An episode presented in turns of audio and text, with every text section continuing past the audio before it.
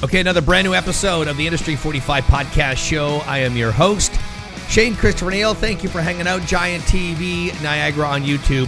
GiantTV.ca is the website.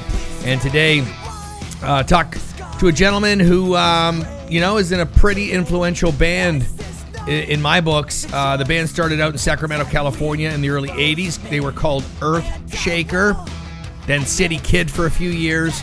Eventually, that band became known as Tesla. Uh, today, I speak with bass player and founding member Brian Wheat. Uh, Tesla put out Five Man London Jam in uh, March of 2020. We recorded it live at Abbey Road in London, England. And we talk about the creation of that album, a little bit about the previous album, which is just amazing, called Shock, an album that was produced by Phil Collen of Def Leppard. Uh, we talk about enhanced photography, which Brian has been doing for a few years. We also talk about a brand new book that he's coming out with, which really has nothing to do with the music industry, but more about his personal life. A great conversation, a great guy. It is Brian Wheat from Tesla right now on the Industry 45 podcast show.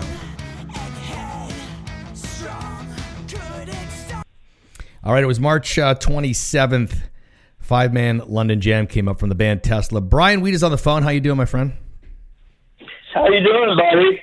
I'm doing all right. The first question I got is, what does a rock star like you do in isolation?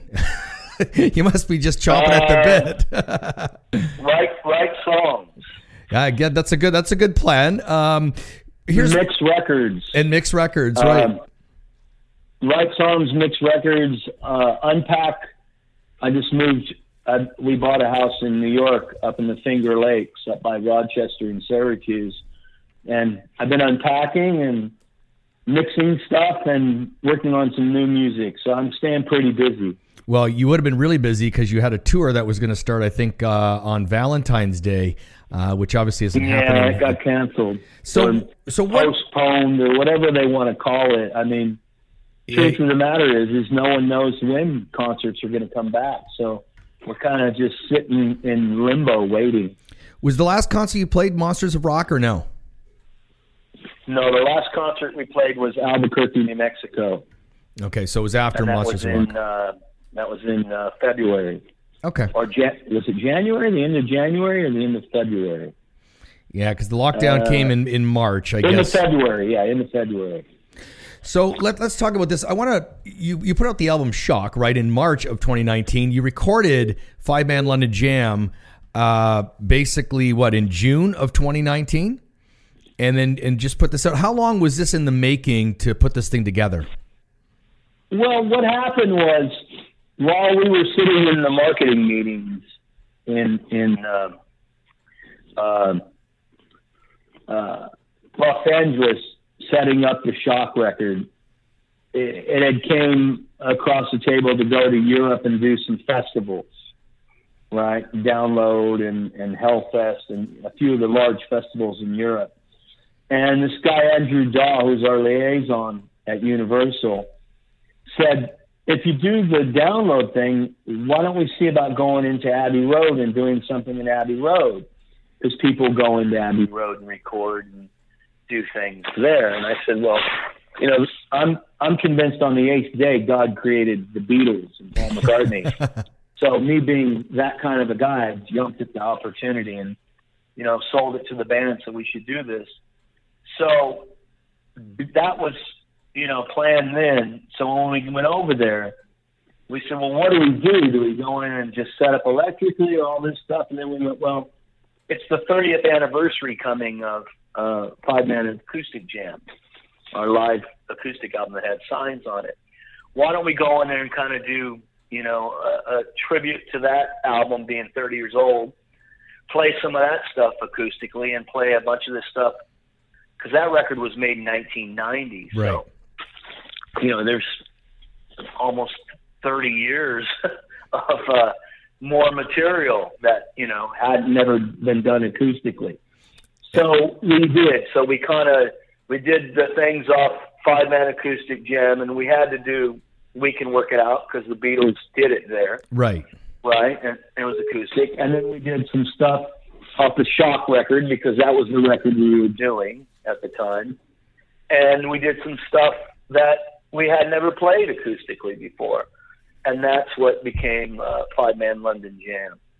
And uh, you know, they, I think the record companies and everybody wanted to get it out now because it's the 30th anniversary of you know the Five Man Acoustic Jam so it, you know it all tied in with with marketing and, and everything else. And so, so you did know, you did, did you usually, play did you play to an audience as well too when you were there like a record did, label? but it wasn't your typical audience. It was a it was like 20 uh, English journalists you know from the rock magazines in England. Oh that's fun. All sitting there you know with their notepads out and stuff. So that was a bit weird to be quite honest. That was a bit of a weird thing you know, it's like doing a showcase or something. I much preferred that we would have had 50 contest winners in there that were actual sure. hardcore Tesla fans. And I think, you know, the vibe would have been all the better. Although I think it turned out really well, I think it could have been even better had we had an actual audience to feed off of. Now, they wouldn't let you? Is that the way it is over there? Well, um, Abbey Road's really strict on who they let in the building. So that's that was kind of dictated by by Abbey Road Studios. Had you ever been in there before? I had. I mastered some some. I have a small label and I manage young bands and I develop young bands and I had mastered one of the uh, the records. Uh, this band I manage in England called Flash Fires. I mastered their record at Abbey Road Studios. Nice. You know, I got to say that the I think the only time, maybe not, but the first time I did see Tesla was back in the early 90s. Darien Lake, Niagara Falls, um, well, I call it Niagara Falls, Buffalo, New York. What am I talking about? Uh, Darien Lake, but that's before they had the amphitheater and, and Firehouse opened the show. And I remember I was sitting on kind of the grassy area, but that was, that was one of the first times I'd seen Tesla. I think through the years I've caught your band a couple of times. Always been a big fan. In fact, I played a band that uh, plays a Tesla song, Love Song, and it goes over very well. Right very, very well. Um, I want to ask you, uh, quickly, just about the album Shock, though, you had uh, Phil Collen produce the album, and I know that that you know you've been close with Def Leppard for a number of years. What was that like? Because the Shock album, I, I really like the album. By the way, sounds a little bit different though than some of the past Tesla records. Yeah, I think it sounds completely different than, than all the Tesla records because it's probably the most produced record we ever made, which was deliberate. You know, uh, we we are very close with Phil Collen. He's like our brother, and um, you know we had done a track with him, a track he wrote called um, "Save That Goodness," and we had such a good time doing that. We said, "What? What, should we try to do an album together?" And everyone was like, "Yeah, cool." So you know, Phil, he's in Def Leppard, and and you know they they take a lot of time and effort producing their records and and all this. And Tesla has been more of an always more of an organic you know, jump in a room and play together kind of band. Right. So we, we decided, well, let's try, let's try, you know, working the way Phil does, where, you know, it's a little bit more thought out and really, uh, you know, put together and, you know, just don't go after the first thing that you do. Right. So we did that. And, um, and I think the record turned out fucking great. I love it. Uh, some people, the hardcore, you know, Tesla fans, uh, didn't like it, and some people thought it was great. I mean, I, I equate it kind of like someone that liked Master of Puppets that hated the Black album, you know, with Metallica. Right. Mm-hmm. So I, I think that's a bit of what you got. You got people who loved the, the growth and the new new thing we were trying to do, but a record is always a snapshot in time. And that, you know, the one thing Tesla does is we try not to do the same thing over and over again. I mean, so, you know, we did this really uh, produced record. And the next record we put out is Five Man London Jam, which is a live acoustic record in one take.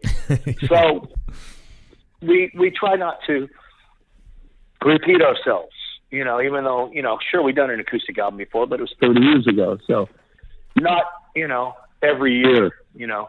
So um, I, I really enjoyed Shock. I really enjoyed with Phil. I thought he did an amazing job. I thought the record sounds great. Uh, some people loved it. Some people absolutely hate it. And I think that's what you want. You don't want people who are going, "Oh, that's okay." I'd rather have someone go, "I fucking hate that record," or someone say, "I absolutely love that record." And and I think that's we accomplished what we we, we wanted to do. Well, it's funny because I've always been a Tesla fan and own the albums, and then when I I was um, playing Shock, I don't know, a month ago or whatever, just from top to bottom, cleaning my house, and it's on, and I'm like. Shit. I mean, yeah, it's different, but I, I loved it as well. I don't love it more or less. I think the old Tesla Yeah, sound is sounds great. Like and- Tesla. When Jeff Keith opens his mouth and sings, you Oh, know absolutely. it's Tesla. I was, that's what I was going to ask you next. Is like, you know what? You guys are so lucky in a sense that you've got such. Um, the voice of Tesla is unforgettable, and like you said, you could hear, you know, three seconds of a song that the vocals start, and you're like, "That's Tesla." You know, Jeff is just one of those unique, unique singers that's brought his game, and Yeah. even now, how many years later, he still sounds great. Yeah, 35 years later. Wow. Um, so what? What? I guess you don't know what your plans are going to be now, since the tour is postponed and whatnot. Well, no, we're kind of, you know, we're kind of in limbo, aren't we? We're just sitting around waiting for someone to say you can go play concerts again, and it's okay to go out to concerts. You know, Right. Right. I mean, right now people are trying to get restaurants to open back up. So I don't know. Uh, you know, hopefully it's not too long, but who knows how long it's going to be. So you just, you know, you're just sitting here, you know, biding your time, Right. hoping that you know we all come out of this, you know, stronger than we were before. Uh, question that's not music related. Um, your enhanced Sure. photography. Are you still doing enhanced photography? Is that maybe something you're Absolutely, yeah. I- I'm um, I'm doing some painting here as we speak in New York. So uh, yeah, I am painting and, and, and on my photography, and I'm still doing that. But unfortunately, the galleries are shut down because no one can go to them. Right. So you know that's kind of put a ding in people going and buying the stuff, which you know you don't want to do too many paintings where you're sitting on a stockpile of them. You know what I mean? Can you sell them online though So, too, um, or like through whatever? Like You do, but my stuff you really got to see in person because it's it's an enhanced photography and there's a lot of depth to it. Like if you looked at it, there'd be like three layers, so you can't capture that 3D right. depth on a photograph of the painting. You, you, when you see it, you go, "Oh wow, that you know that's cool." Um, so it's the kind of thing where you got to see them on the wall. Last question. Uh, being a drummer that I am, and I see, I mean, and, and you being a bass player in the rhythm section, just real quick about Mm-hmm. on playing so many years with Troy. You guys are such a solid rhythm section uh, in that band. hmm That's just um no just what just a comment on, on, on playing with him and, and what that's been like over thirty years and plus uh, I just find that you guys just have really a, a unique unique cool thing going on. Well, you know, we've been playing together a, a long, long time, and uh, we've learned how to play with each other. And uh, I, you know, we actually came pretty quick. You know, when I first started playing with him, I wasn't probably the best bass player. You know, but I developed and caught up very quickly, and uh, you know, uh, he's great. Troy's a, a great fucking drummer. And you played with Ray And, uh, Luzier too, did you not on tour? Uh, some shows as well. What's that? You play with Ray uh, Luzier as well on tour. I think. Uh, No, he did one show with us in Oh, Japan. okay, that's the all. classic rock. He's another great drummer. absolutely. And then you know, I, I also have a, a another band that I'm in called Soul Motor, that I started when Tesla broke up in 1995, and I've had that band ever since. And Troy recorded the second album I did with that Revolution Wheel. He recorded that, and I've used a few other drummers. And I actually got, I'm going to put that album out this year, the new Soul Motor record. And I have a book coming out this year entitled "Son of a Milkman." and it's um, it's about what? Which is kind of my my memoirs of, you know, my life and things I go through that are not musically related, as well as you know the story of, you know, Tesla and stuff. So I, this year's going to be a busy year for me, hopefully. Nice. Well, Brian, I appreciate your time. Thank you so much. Yeah, thanks for a nice interview. I appreciate that.